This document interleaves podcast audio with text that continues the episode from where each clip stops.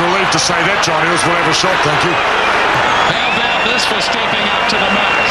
John Eales is going to take the kick himself. This kick will decide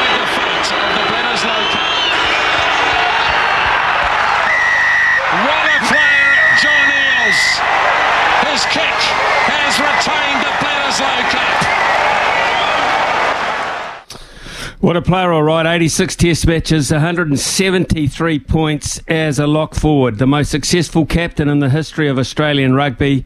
Prolific also, of course, for Queensland and the Queensland Reds uh, and of course has uh, played in two, yes, two uh, Australian World Cup winning sides, including captaining the second of those in 1999. He joins us this morning as the Wallabies uh, make the trek uh, over to, to Dunedin this weekend to try and see if they can find some inspiration, along with Eddie Jones, to suggest that, like uh, John Eales and Nick Farr-Jones, they can lift the William Webb Ellis Trophy.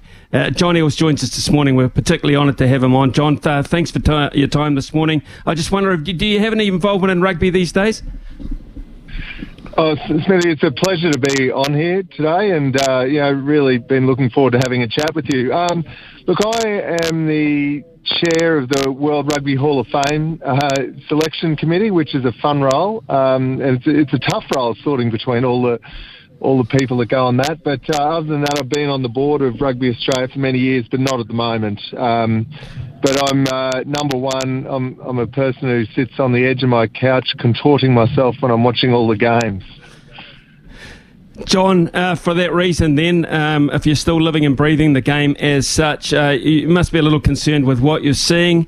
Um, are you genuinely worried, or, or do you think uh, Eddie Jones, uh, knowing him better than we do, has the situation, I won't say under control, but uh, he's got hope? Yeah, I think there is no doubt if Eddie could choose where he was at this point in time with this team, it, it probably wouldn't be exactly where they are now. Um, you know, they've been, I think, in, a lot of ways, they, they, they, show a lot of promise, but there, there's some work to do. Um, on the weekend, you know, there were enterprising parts of that game. There were, you know, the Australian team were definitely willing. There was no shortage of, of passion in doing what they did. There was no shortage of, of focus for large periods of time. But then there were those moments, and I think the big, biggest difference between the best teams in the world and the and the teams that are competing against those best teams, which Australia is one of those at the moment, the biggest difference is like it's not even in bad minutes of play, it's bad moments of play. You know, the best teams don't have those bad moments. And you look at the Irish and the All Blacks, the French, you know, they're very consistent across the whole game. The Australian side at the moment, they're just turning off for those bits of time. And, and part of the turning off might be you've got a guy off the field for 10 minutes uh, with a yellow card, and it's so hard to come back when you give those when you give teams like the All Blacks the opportunity in those bad moments. John, the other thing, of course, during those those key moments when you have those opportunities, is you have those playmakers who deliver for you. Now, back in '91, your, your 9-10 was Nick Farr-Jones, Michael Lynagh. Uh, uh, under your captaincy, you had uh, Stephen Larkham and, of course, uh, George Gregan. Genuine, genuine generals as such. Uh, do you see that within the, Austral- uh, the Australian group there, the makings of that kind of combination? Well, I think I think yeah, yeah, you've hit the nail on the head there with the importance of that half five eight combination because so much happens around that. You know, the leadership of those two are so important in any team. Um, and we don't have that at the moment. We don't have stability in that area. We don't know who our best nine and ten are at the moment. So you know, we're a long way off from other teams when it comes to that. But look, there's, there's no doubt that the people we can go to in those positions have some edge about them in their play. And they all do some things that, that disrupt the opposition's defences, that, that can make Australia look good and dangerous at different periods of time. But again, them working in concert with everyone else in the team is going to be so important. Uh, for instance, uh, I'm just looking at the, the depth to uh, John in Australian rugby, which is something I, I imagine you, you monitor a, a little bit. Um, for instance, uh, this weekend our NPC competition starts, so uh, we've got eight games of provincial rugby. Um, and is that lacking? Is the ability for constant play and encouragement for people to participate lacking in Australia? Well, there's no question we don't have a competition as strong as the NPC to back up Super Rugby and then, uh, yeah, Test Rugby. Um, and that's a very hard thing to manufacture. You can't just turn that on. You know, we have tried at different stages with variations. Um, you know, the, uh, the the National Rugby Championship was a um, you know an effort to do that, but but the, the club systems in both Sydney and Brisbane are pretty strong. I think the way we have to look at it in Australia is is that we're never going to have the same amount of depth that that you do in New Zealand or that South Africa do or, or even France or England do. So therefore, we've got to be able to say, well, how can we make more with our talent than, than what we're doing at the moment? And and that has to be a concerted effort in coaching across right across the board. And and you don't need a hundred great Test players to win a World Cup, for example.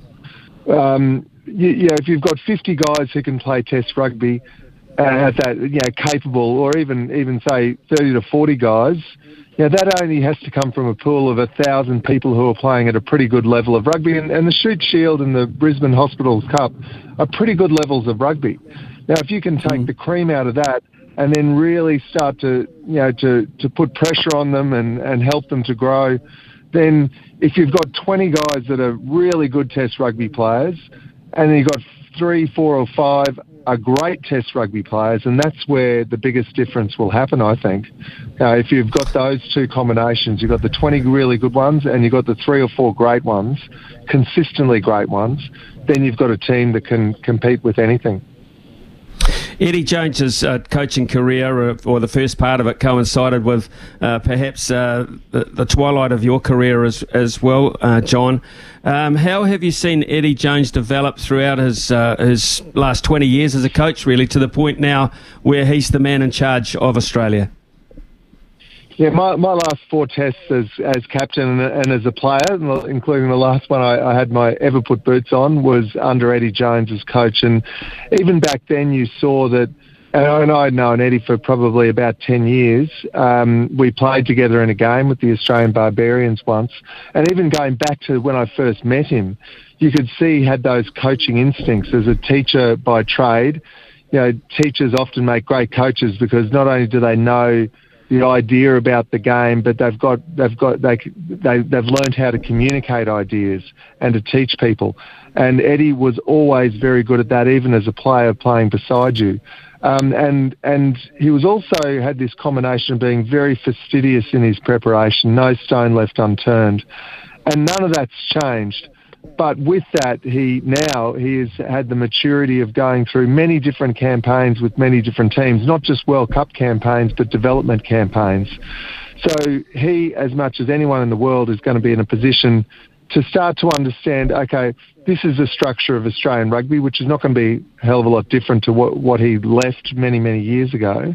But this is a structure. How are we going to get the best out of this structure? We're not going to necessarily be able to mirror the New Zealand structure or the French structure or whatever, but how do we squeeze some diamonds out of this structure? And and I think, mm.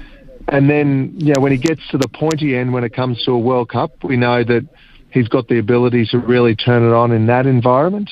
Um, so hopefully, um, we'll see something something special from the Wallabies uh, over at the World Cup, but it's going to be tough.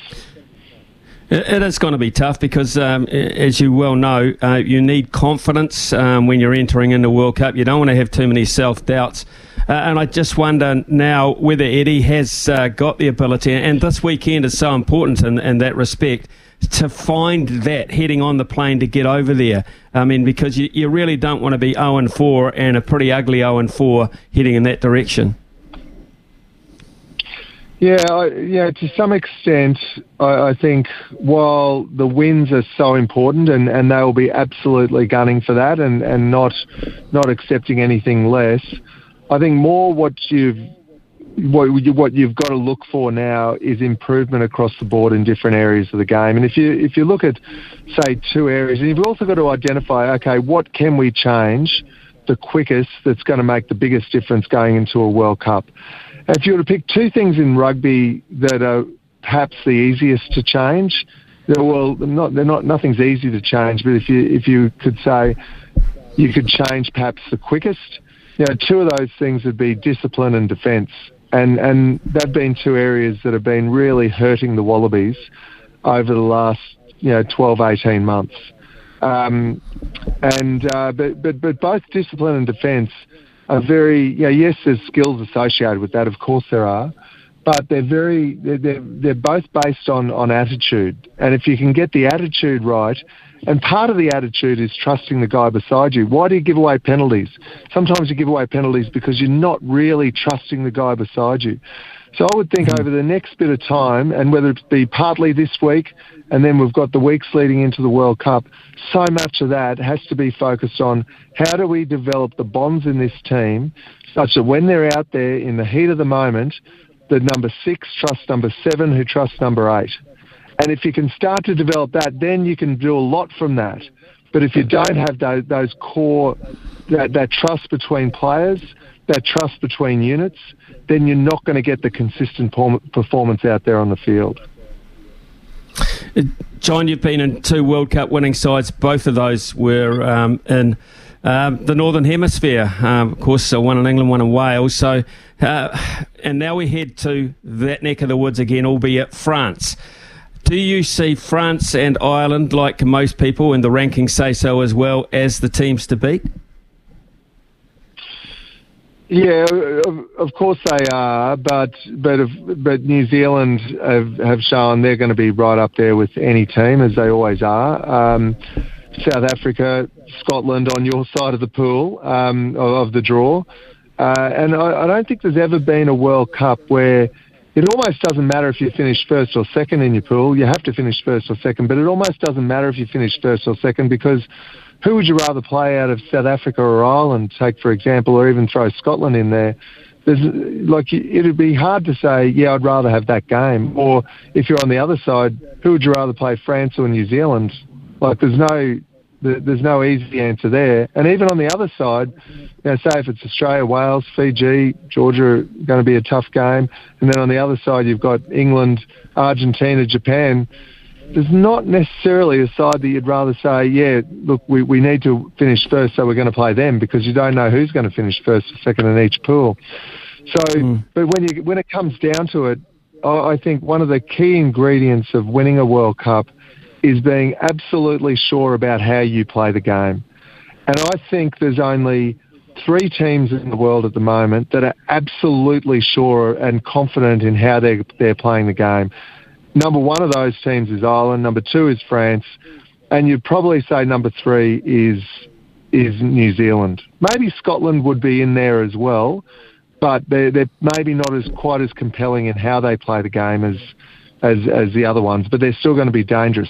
South Africa, I, I think they can play many different ways but I'm not sure that they have, have set themselves on this is how we're going to play each game going into the World Cup. And I think as they develop that, they're going to be incredibly dangerous as well. So I think that's an important step for Australia to take to say this is how we're going to play the game and then just work very hard on building the trust in that game plan and the trust between themselves.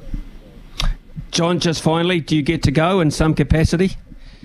Uh, I'm going to go in a capacity as a fan foremost. Um, going with my wife and uh, and some of our friends for a couple of the pool matches, and then I'll come home and uh, and, and, then try to get back over for the last part of the tournament. I, I can't wait. I think. Yeah, rugby. Yeah, of course we want our own teams to win, and we, we hope for that. But you know, irrespective of that, it's going to be a fantastic World Cup, a great celebration of of our sport, which is a wonderful global sport, and so much of rugby, yes, it's what happens on the field, but it's also so much of it is what happens off the field, and it's going to be a celebra- celebration. John Eales, uh, absolute pleasure to have you on the show. Uh, travel well, uh, enjoy the World Cup towards the end of the year, and uh, hopefully, uh, from your point of view, uh, Eddie and the Wallabies can turn it on this weekend in Eden. We, we thank you so much for your time. Yeah, it's, it's a pleasure. Thank you.